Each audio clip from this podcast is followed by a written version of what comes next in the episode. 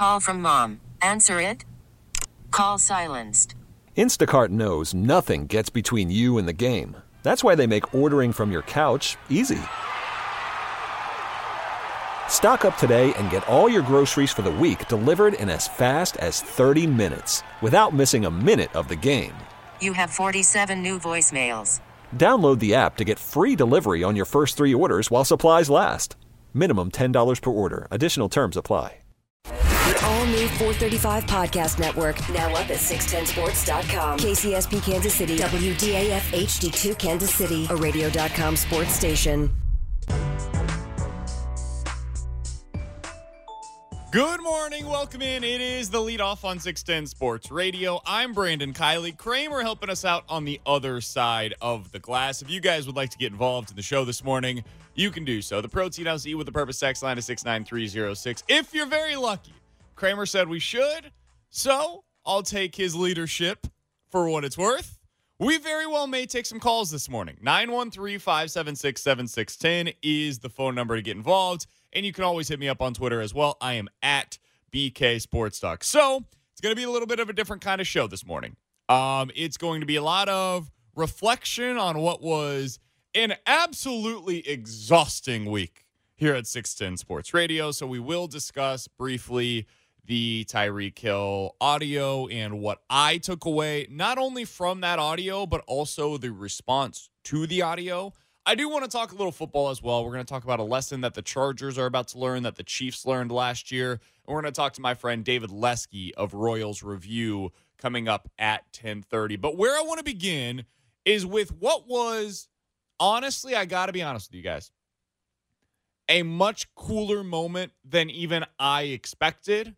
Here's what it sounded like last night as Bubba Starling took his first plate appearance. Digs in, and now the 3 1 pitch. He walked him. So his first big league at bat results in a walk. You get out there and you look up and you're like, oh my gosh, I'm playing center field for the Kansas City Royals. So very, very special. It's stuff you dream about, and I'll cherish this the rest of my life.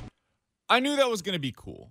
It wasn't surprising that it was a cool moment when a hometown kid, after being the number five overall pick in the MLB draft, and was ultimately a disappointment as a prospect for the team, came up to bat and play center field for the first time in his career with the big league club.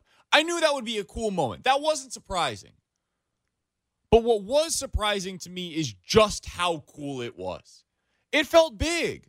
It felt like a really big moment. And I'm not here to tell you that Bubba's going to be a great player in the MLB. I'm, I'm not here to do that because I don't believe that myself. But personally, I connected with Bubba's story a little bit. I graduated high school here in Kansas City. I graduated high school in 2011. That was the same year that Bubba Starling entered into the Royals organization. My dream was always I want to do radio in Kansas City. Since I was 16 years old listening to Nick Wright here on this station, my dream was very simple. I want to host a radio show in Kansas City on 610 Sports Radio. It took a little longer than I anticipated. I ended up in Columbia. I go to Mizzou. I actually interned for Nick Wright in Houston. It was an incredible experience. Then I took a detour. I stayed in Columbia for a year working at the ESPN affiliate out there. I ended up going out to St. Louis with my girlfriend, had an unbelievable two and a half year experience out there. And finally, I ended up, after being passed over multiple times for multiple times for multiple different jobs, getting the job that I had been waiting for my entire life. Now, I'm not trying to compare the facts that I work in radio and Bubba Starling is a big league player. They're very different jobs that require very different skills that require a vastly different amount of work. Bubba Starling's accomplishment is far greater than me becoming the afternoon show producer and Saturday morning host. But there is a similarity in the fact that last night Bubba Starling achieved his dream. Last night, for the first time in his career, and after eight years of what I guarantee you is a painstaking and exhausting process of taking bus rides to cities none of us ever want to go to and playing on teams where he thought five years prior, I was 20 times better than that guy. Why is he now the same skill level as me? And playing with dudes that are 10 years younger than him at times. That is exhausting. There are times when you go through it and you say to yourself, this just isn't going to work. I'm sure a lot of you in our listening audience right now, at some point, whether it's you had a band or you wanted to do a type of career where it takes a long time to be able to actually make it into whatever that venture is, whatever it may be. Opening up a restaurant someday, being in a band that you think can make it big. And then when you're 26 and you start getting into the, oh, I need to have a wife and I need to have some kids, and this is taking too much money and too much of my time, I can't do it anymore. We've all been in those spots. Bubba Starling, probably a year or two ago, was in that spot where he said to himself, Man, I got $7.5 million in the bank when I was 18 years old. I'm 26 now. I'm not hurting for money, but I make no money doing this. Like you you guys got to remember, when you're a minor league baseball player, all he had in terms of like his big salary, it was only the bonus money. His salary now is basically the same as anybody else that's playing minor league baseball. He was a bonus baby. That's what they call him in the minors. If you're a bonus baby, you're somebody that had a bunch of money in the account right when you got it. And now you're making the same as everybody else. And so I'm sure Bubba Starling at some point said to himself, "Man, I could I could do a million different things with my life. I'm 26 years old. I don't want to be on this damn bus anymore. I don't know how close I am to the big leagues. I've been hurt a million times. I'm just done. I don't want to do it anymore. It fe- I'm right there. I'm one step away from the big leagues, but it just feels like it's a million steps away because I'm not getting that call. And finally last night he got the call. He was able to take that step into the box. He was able to make that run out to center field, and he was able to start for the Kansas City Royals. That should be celebrated. That's what last night was about. We can talk about what the realistic expectations are for Bubba Starling moving forward. We can talk about what this means for the Royals in the grand scheme of things, which probably isn't much.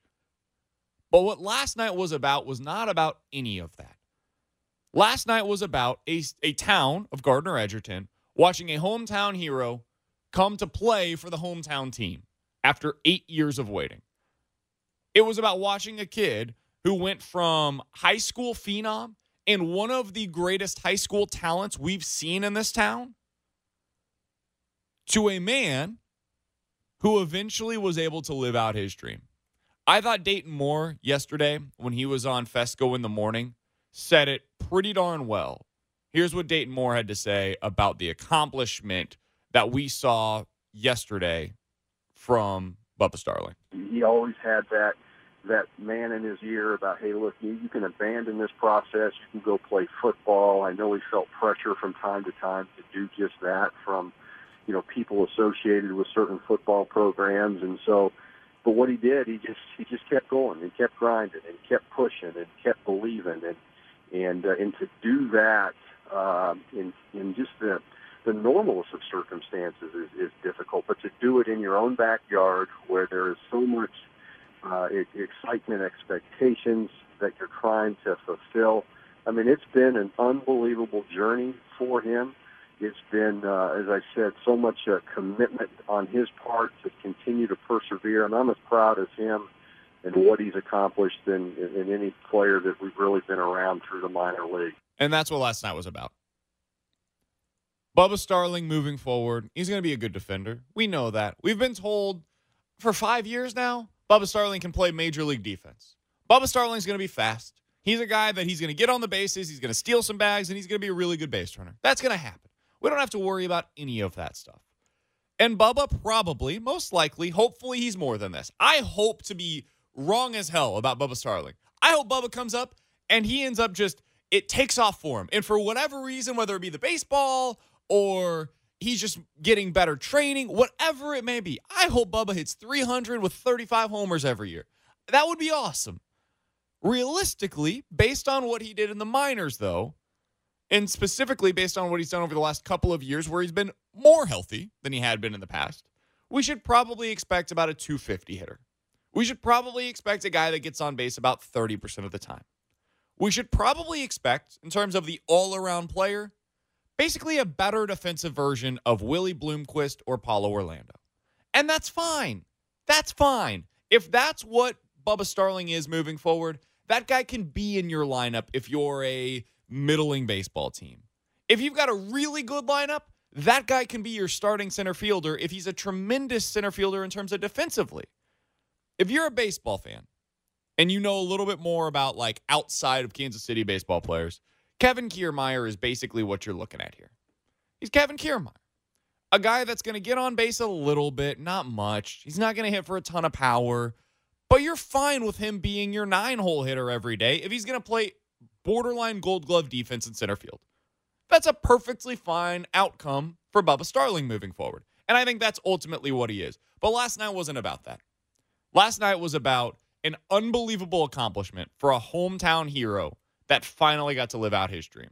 I personally connected with it. I'm sure a lot of you guys that are listening right now have that moment in your life, whatever it may be, where you had been dreaming about one thing for as long as you can remember.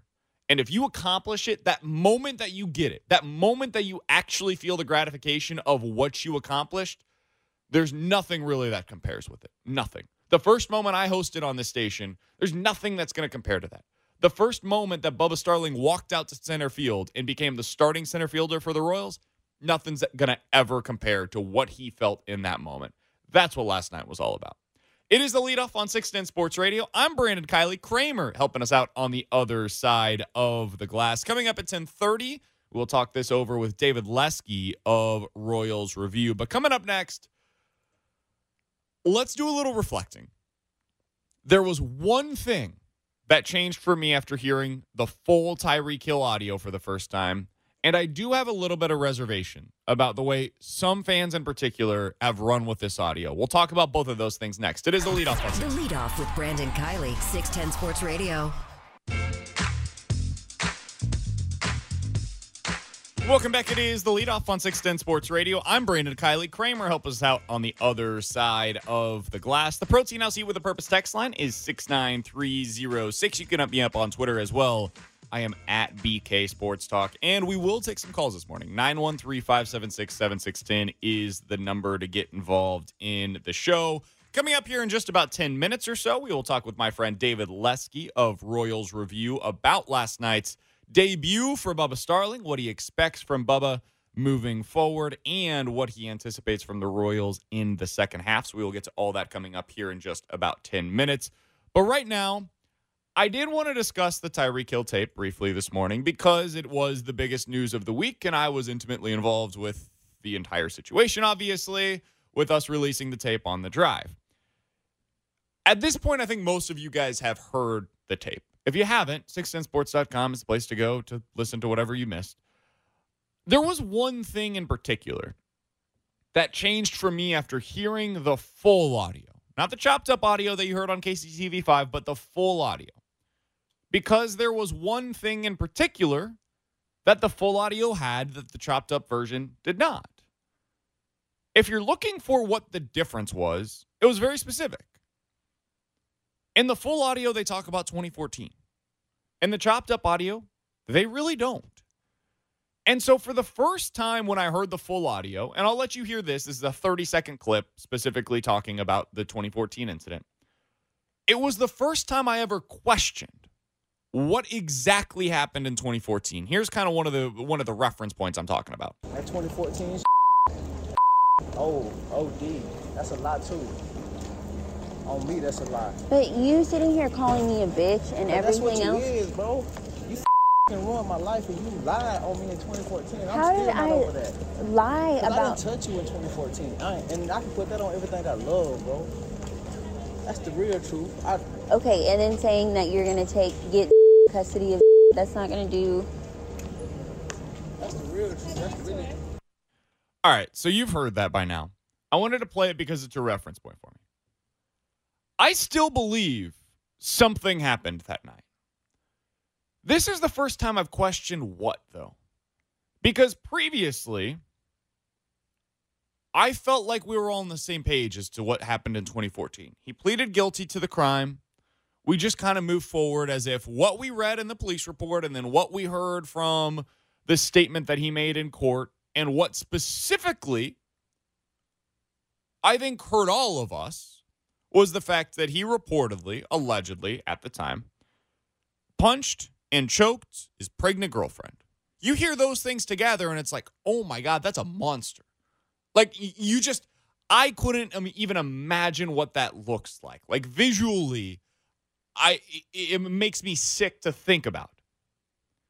And so I never questioned it because I just assumed, okay, that's what happened. And so that when when we are talking about Tyreek Hill, if we're talking about him on the field, if we're talking about the contract extension, whatever we're talking about with Tyreek, that's just in the back of your mind. This is his past. This is what he did. And so you just always keep it in the back of your mind. And so for the first time with this audio, I questioned what exactly happened that night. I'm not saying that I questioned if he did anything that night. And there's a big distinction between the two. I think that's something, it's the one thing that's really kind of frustrated me about some of the reaction to this. People are making Tyreek Hill out to be a victim of all of this, and people are s- seemingly suggesting that he's innocent of any wrongdoing in any of these situations. I'm not comfortable going that far. I am comfortable saying I don't know what happened that night. I think something physical happened. I do believe that. Because everybody you talk to, whether it be Tyreek in this audio or when we talked to his roommate, all of them seem to agree he physically got her out, removed her from the home. Now, I'm guessing it wasn't the easiest physically removal from the home. That is abuse. Like we can we can talk about different degrees of abuse and ultimately that's what we're talking about here. What we're talking about here is the degrees. And so I've also come into question at this point, and this is just something I've been grappling with all week, and I don't know how to do it. It's hard. When we have these kinds of conversations, I want to be completely honest and transparent about the things that I've been thinking about as we are listening to this, as we are talking about it. One of the things that I've really struggled with in all of this is how much it matters if he simply like grabbed her and pushed her out and maybe pushed her up against the wall. Like, how much that is quote unquote better than if he punched her. It is better. Not punching somebody is a better alternative than punching somebody. There is no question about that. But it doesn't mean he's innocent. And both of those things can coexist together. And that's the thing that I've been uncomfortable with all week is I think there have been a lot of people, fans specifically, that took the audio and ran with it as if Tyreek Hill is completely innocent of any wrongdoing. And that is concerning to me. One of my friends made a really great point. I was talking about this with him earlier this week. We went out for a couple of drinks and we were just kind of talking about what the week was like, right? And he said, "Listen, um, I think you guys have done a good job of being kind of fair and open about all of this. The one thing that I would say is that I think there are a lot of people that at one point in their life committed abuse of some kind and then didn't, would never admit to it in any capacity. They would deny, deny, deny, deny, deny. And the, I, I don't want to make this comparison because Tyreek Hill is not OJ Simpson. But OJ Simpson denied everything. And then eventually his wife wasn't here anymore. Nicole Simpson was gone. And nobody was willing to believe that something was happening until it got to the point where it was too late. And so I'm not comparing the two. I don't want to compare the two. All I'm saying is this we don't know. We have no idea what happened that night. We have no idea what happened now. And so if you want to make Tyreek Hill out to be completely innocent of any wrongdoing, I'm just uncomfortable with it. I'm just uncomfortable with it. I think it is fair at this point to say that we don't know what happened that night. That's as far as I'm willing to go. And so when we're talking about this entire situation, I think moving forward, that is what my one regret of how I talked about Tyreek Hill previously is that I didn't question if something different might have happened that night because people take plea deals all the time for things that they didn't necessarily do all of what was uh, alleged to have done.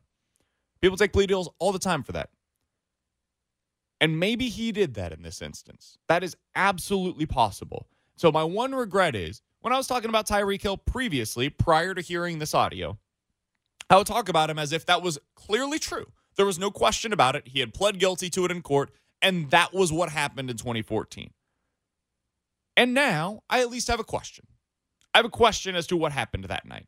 69306 is the Protein Eat with a Purpose text line. We will take your calls on this coming up later on this morning. 913 576 7610 is the number to get involved. You guys can also tweet me at BK Sports Talk.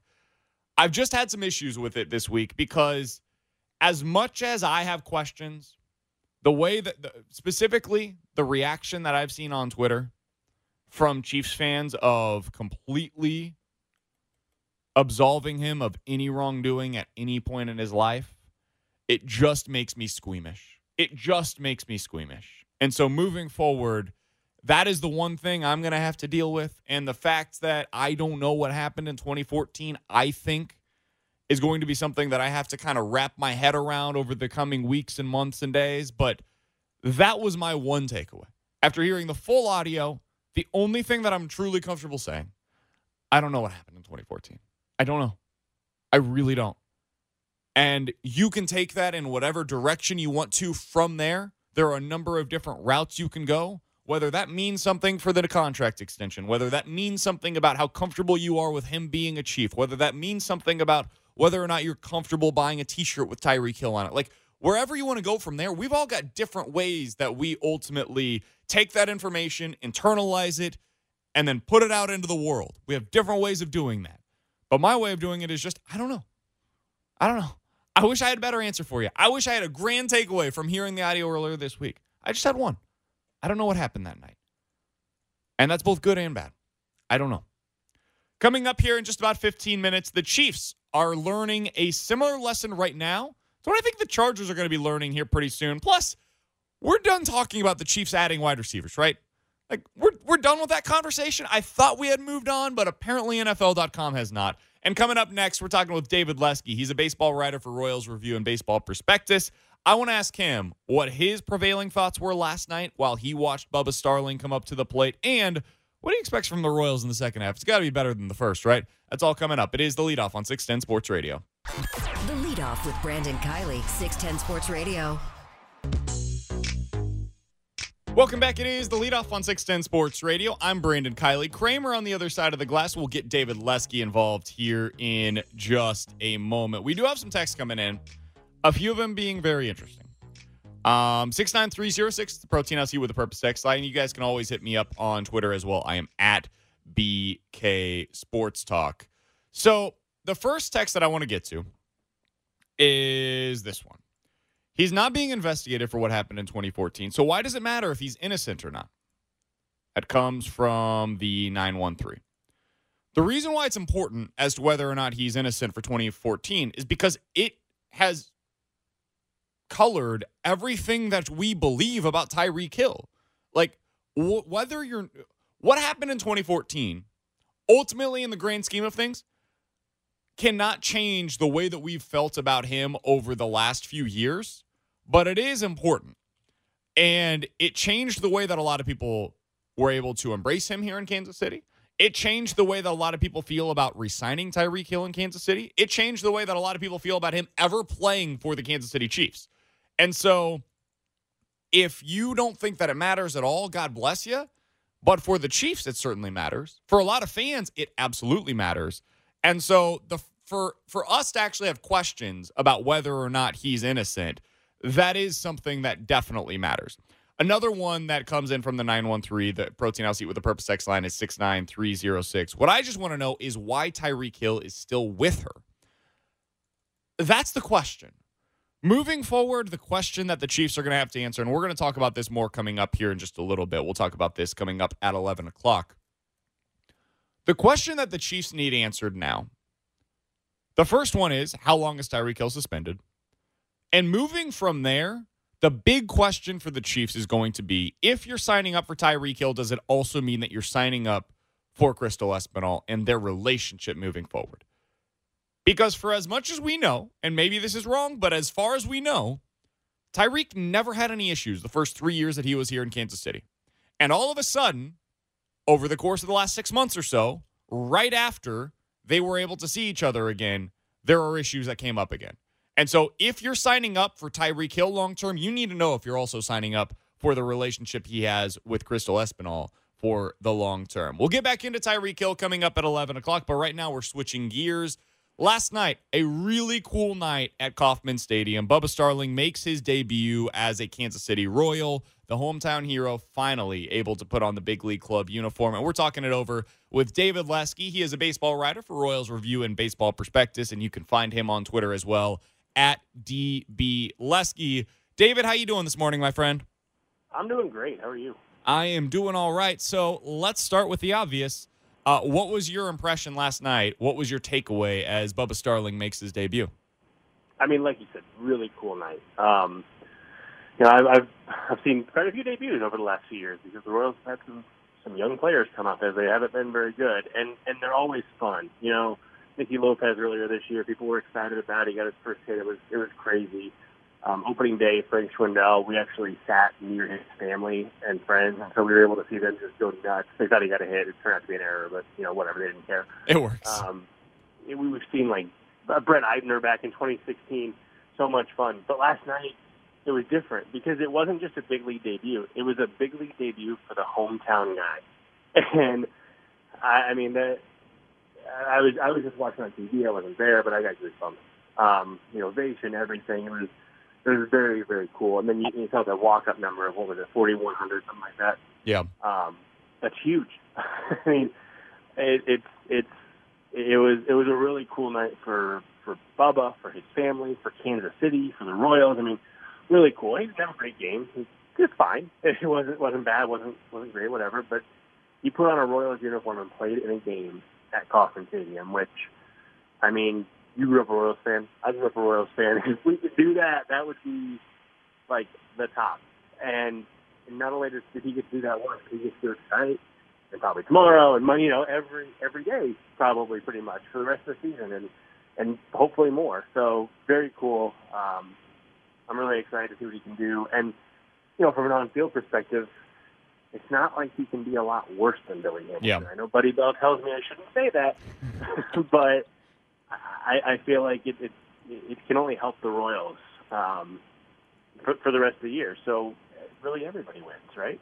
So, David, you're very good with projecting what ro- what baseball players can be. Um, I have said a better defensive Willie Bloomquist slash Paulo Orlando. I've made the comparison to a guy like Kevin Kiermaier. Like, what do you think realistic expectations should be for Bubba Starling in a Royals uniform from an on-field perspective? I mean, I, I think well, let's, let's look at the positives. He's going to play defense, and he's going to be good at it. Um, he's, he's he's pretty fast. So he's going to be good. he's a good base runner, um, and and he's got some patience at the plate. Um, you know, we saw we saw yesterday in his first at bat. Think about this: he had eight years in the minors, and was in his hometown stadium playing for his hometown team, and he had the discipline to not swing at a single pitch of the first five he saw and walk, which is really impressive. I, I, I don't I don't know if people realize how difficult that actually is um, when when the adrenaline is just coursing through your veins. So that's what he does well. I'm I'm skeptical of the hit tool. I I just he doesn't make enough hard contact for me to be an offensive difference maker. Um, and he doesn't have to be an offensive because of the defense, because of the ability to run the bases, all that. He can be a quality player even if he's like a 240, 300, 390 bat. Um, which, like I mentioned, that's an improvement over Billy Hamilton. And and I think that I think he could do that. I think he can you know, work work on some things, get a little more lift. He was starting to drive the ball more in Omaha before he got called up. So maybe maybe that's coming. Um, and he did. He he he, made some adjustments and kind of changed his stance and, and, and his his load and his setup and all that. And so maybe he's still getting comfortable with that. Um, but I, I think Kiermaier might might be a good good comp. Little not not quite as fast, um, and maybe a little less power. But he's a guy. He's he's going to benefit you defensively like I said, he can get on base with a walk periodically. Um, he'll he'll get some hits. He'll have have a little pop here and there. Um, but you know, ultimately, he's probably a bottom of the order type hitter. but again, you can win with a guy like that. You just have to surround him with with the talent to allow him to be bottom of the order hitter, and and that's uh, that's kind of the rub there for the Royals. And hopefully, hopefully they can. He can stay in that seven, eight, nine spot and be a contributor for years. We're talking with David Lesky. He is a baseball writer for Royals Review and Baseball Prospectus. You can follow him on Twitter as well at DB Lesky. One of the guys that I think makes having a player like Bubba Starling possible in the lineup is Jorge Soler. We saw it again last night. He picked up right where he left off in the first half a double, a homer. He's been really good this year, David. I mean, uh, am I allowed to get excited at this point about what Jorge Soler is doing? Because he's on base for 33 doubles, 42 homers, 107 RBIs. Yeah, the batting average is low, but he's getting a 310 on base. That's fine. And if you're slugging like this, that's fantastic. David, am I excited? Uh, allowed to get excited about Jorge Soler at this point? Because I feel like I am. Well, he's healthy as, as late in the season he's ever been. When he's had it, when he started the year healthy, um, I think it, he had a career high in games, or is he not quite there yet? I, I feel like I think he had more games in like 2016 um, with the Cubs. Yeah, that was the whatever, only. Whatever he needs 10 more games to reach a new career high, but he's only 20 okay. plate appearances off of it. Gotcha. Okay, so yeah, he probably got there by pinch a lot in National League, you know, stuff like that. So the health has been there, which is really good. Um, you, you always cross your fingers saying that because who knows? it could be he, he can go at any time. But you know, he, he hit for power. You mentioned 33 doubles and 42 homers. That's 75 extra base hits. That's really good. I, I don't know where that would rank on the Royals list over the last 20 years. Um, something I should actually look at. Now that you mention that, because that's interesting. Um, but it's probably pretty high. And you know, he's a guy. I said this to you before. If he's going to be this hitter, who's a low average, two, 230 to 250, 300 to 320 on base guy with the power, as long as he's hitting fifth or lower, it's it's great. If he's hitting higher in the order, it's probably indicative of bigger problems in the lineup. Um, because with that on base, you can't really count on him to be the guy to both clean up and set up. Um, where he is in the order right now, fifth, it works. It works really well. Um, and I, I think it's fair to be excited about him. And, and I, I got to tell you, I, I feel like you may be asking me that here soon. I'll answer it right now. If he's healthy, that Moustakas record now is gone. and so Balboni will have stood for, what was it, 32 years. Um, and then Moose will stand for two years. So, you know, it's, maybe, maybe it's a too small, I don't know, but, but I think, I think the Royals are going to have their first 40 home run hitter. Yeah, welcome to baseball in 2019. That's what that is. as much as it's been an incredible year for Jorge Soler, it's also a sign of the times as well. We're talking with David Lesky. He's a baseball writer for Royals Review and Baseball Prospectus. It is a leadoff on 610 Sports Radio. I'm Brandon Kiley Kramer helping us out on the other side of the glass. It seems like we might be getting another uh, Whit streak going right now, David. He's up to 10 games in a row.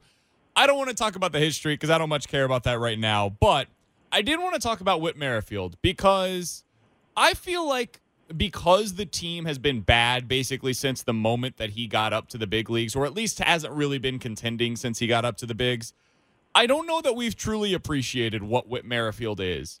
Can you put into perspective for our listening audience and for me how good of a player, how good of a hitter Whit is right now? Yeah, I mean he's he's not a top five hitter or anything, but he's top twenty probably. Um, this is this is a guy. He's prone to hitting streaks, and I know you didn't want to talk about that, but I'm going to mention it because he he does he sprays the ball around the field, so you can't really shift him. He's fast. He's slowing down a little bit. He's 30. It's okay. It happens. Um, he'll get there too. I, I promise. Uh, he, but he, he's fast, so he can get the infield hit occasionally. He's got a little pop, so he'll put it over the outfielder's head. So he keeps outfielders honest. They can't shift him. I mean, and, and he's got good bat-to-ball skills. So he's really prone to hitting streaks because he's got a lot more real estate than most guys have. You know, there are so many hitters out there who, because they don't go the other way well or whatever it might be, they only have like 60% of the field to work with. Whit's got 100% of the field to work with. And nine guys can't cover that. It's seven guys, really, because pitcher and catcher obviously aren't there. They can't. It's hard to cover that every single at bat. So he's prone to that, and that's what that's what helps make him so good. Um, and one thing, you know, I mentioned with Nicky Lopez when he came up, he'll be okay if he can show enough pop that the outfielders have to respect him. And he hasn't done that so far. But Whit Merrifield has, has enough pop that the outfielders have to respect him. So he's going to get his bloops, he's going to get his doubles. There's it's really difficult to defend him, um, and that's what makes him so good. And you know, he's he's such a valuable player, and he would be on really any baseball. I. Uh, I mean, maybe the Yankees don't need him. Other than that, it's, it's like any team could could use him and and benefit from having him there. And and he's just he's just one of the very best. Um, you know, he's he's not he's not ever going to wow you in any one area, um, but he does everything so well that he's just he's just a very complete player and really fun to watch. He, he's he's one of those guys. He's more fun to watch on a weekly basis than a daily basis, if that makes sense. Yeah, and, sure. and even more on a monthly basis than a weekly basis. The more you see him, the more fun he is. He is David Lesky. You can read his work, Royals Review and Baseball Prospectus is where you find it. You can also find him on Twitter. He'll link it there at DB Lesky. David, you're the best man. Always appreciate the time. We'll talk again soon. Sounds great. Thanks, Brandon. You bet. That is David Lesky joining us here on the leadoff on 610 Sports Radio. Man, Whit Merrifield's awesome. He's a really good player.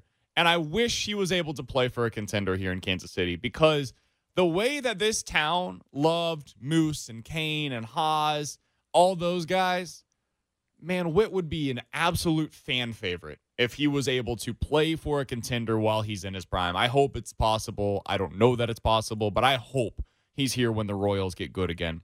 Coming up here in just about 15 minutes or so, does signing up for Tyreek Hill mean you're also signing up for his relationship with Crystal Espinal? We'll get into that coming up at 11 o'clock. But coming up next, I think the Chargers are about to learn what the Chiefs learned last year, and it's a good lesson for both teams and for Chiefs fans. We'll discuss it next. It is the leadoff on 610 Sports Radio. The leadoff with Brandon Kiley, 610 Sports Radio. Welcome back. It is the leadoff on 610 Sports Radio. I'm Brandon Kiley. We got Kramer on the other side of the glass this morning. The Protein LC with the Purpose X line is 69306. You can hit me up on Twitter as well. I am at BK Sports Talk. We'll take some of your calls coming up here in the next segment. 913 576 7610 is the number to get involved.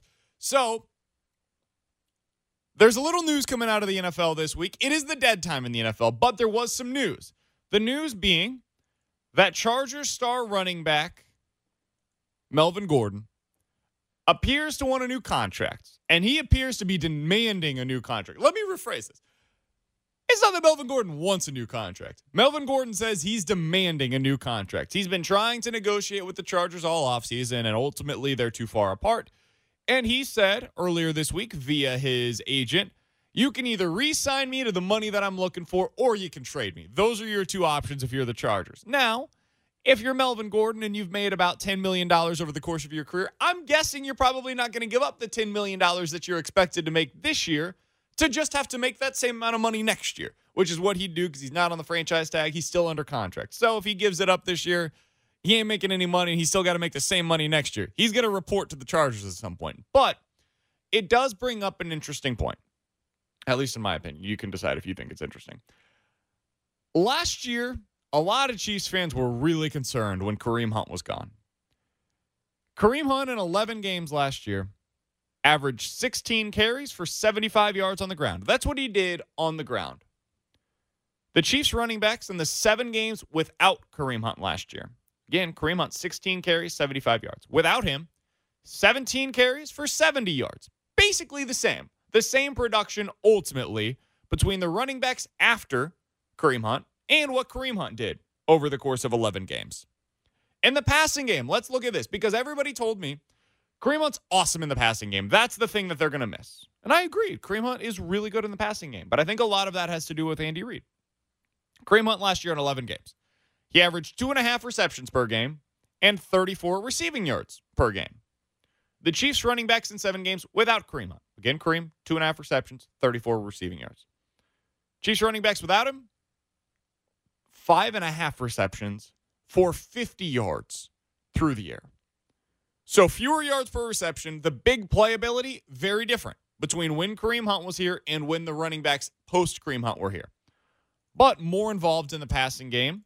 Some of that probably had to do with the fact that Sammy Watkins was out for a lot of that time, so they go up in the pecking order. But the Chiefs running backs without Kareem Hunt last year did not miss a beat.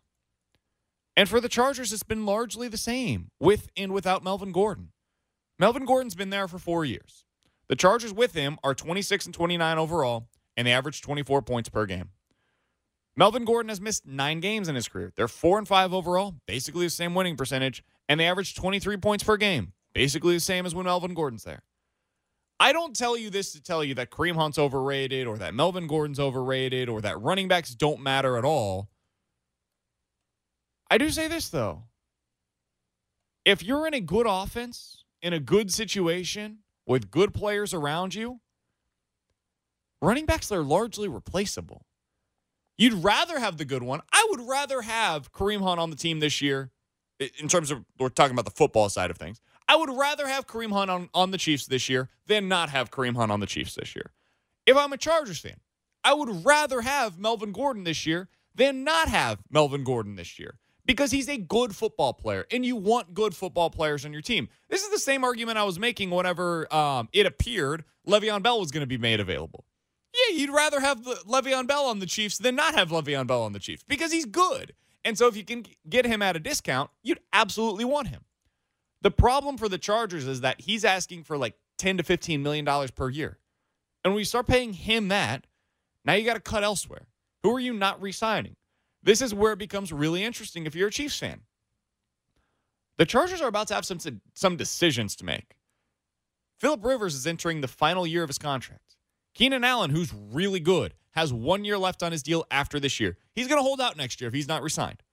Joey Bosa, one year deal on one year left on his deal after this year. He's going to hold out next year if he's not resigned. Derwin James going to be coming up here real soon. He's going to be the highest paid safety within the next two years. The Chargers' window is now. That's the case because of their quarterback, because obviously Philip Rivers is not getting any younger. But it's also because of the way that they're constructed. The same the same way that we are talking right now about how the Chiefs have a lot of decisions to make coming up with Tyreek Hill and Chris Jones and Kendall Fuller and eventually with Travis Kelce. The same way we're talking about that, and of course they got to pay Patrick Mahomes. The Chargers have a lot of those same decisions, except they don't have a 23 year old Patrick Mahomes. And a lot of their guys are going to get paid top, top, top, top, top dollar. Like Joey Bosa, that's going to be the highest paid defensive end in all of football here pretty soon. That's going to get expensive. And it's going to have to come at the cost of other guys that are really good around them. And so, for as much as we've talked about the Chargers and how that's become kind of the, the rivalry within the division, and I do believe that this year it's going to be a fascinating um, back and forth between the Chargers and the Chiefs in the AFC West. It's only going to last another year, maybe two years in the AFC West before we start seeing the Chargers going on the downfall a bit. Did want to talk about other th- one other thing here briefly. So earlier this week, I was reading NFL.com, and Gil Brandt, who is a well respected former NFL executive, he's in the NFL's Hall of Fame. He worked for the Cowboys for like two decades. He was part of the reason why the Cowboys were really good in the 90s. He was in that front office. He was listing the best fits for the remaining free agents out there on the market. He mentioned the Browns, for those curious, for Eric Berry. He did mention one player for the Kansas City Chiefs as being a really good fit here in Kansas City. That player was Michael Crabtree. Now, about a month ago, I might have agreed with him. I might have said to him, you know, that makes sense. They're probably going to need Michael Crabtree the first six, eight weeks of the season because it sounds like Tyreek Hill is going to miss a lot of time. Guys, we're done with that conversation. Unless something comes out of left field and Tyreek Hill all of a sudden is going to be suspended for six, eight, ten games, which none of us at this point are anticipating, the Chiefs don't need another receiver. The Chiefs are going to be without Tyreek Hill for the first probably two to four weeks of the season. They're going to move Sammy Watkins up to the number one receiver, but the number one target's going to be Tyreek Hill, or excuse me, Travis Kelce. They're going to be able to go to Demarcus Robinson a few times a game. They're going to have Damien Williams highly involved in the passing game. Carlos Hyde's going to get some of those catches. Like, they're going to be fine. If it's two to four games, they're going to be just fine. It's when it became possibility uh, a possibility of eight to ten that the receiver became an issue for the Kansas City Chiefs. That's we can put that to rest. Chiefs no longer need a receiver. That's that's done. We're we're done with that conversation. So as much as Gil Brandt, I respect him. This is ridiculous. Chiefs don't need to go out and get anybody like Michael Crabtree. No receivers are necessary at this point. The only thing I'd like to see the Chiefs make is an addition at the cornerback group, but that's neither here nor there. That's another conversation for another day. Coming up here in just about five minutes, we will get into what I believe is the number one question that the Chiefs need to be asking themselves right now if they're willing to sign up with Tyreek Hill. I'll tell you what that is coming up. It is the leadoff on 610 Sports Radio. The leadoff with Brandon Kiley, 610 Sports Radio. We get it. Attention spans just aren't what they used to be heads in social media and eyes on Netflix. But what do people do with their ears? Well, for one, they're listening to audio. Americans spend 4.4 hours with audio every day. Oh, and you want the proof? Well, you just sat through this ad that's now approaching 30 seconds. What could you say to a potential customer in 30 seconds? Let Audacy put together a media plan tailor made for your unique marketing needs. Advertise with Audacy. Visit ads.audacy.com.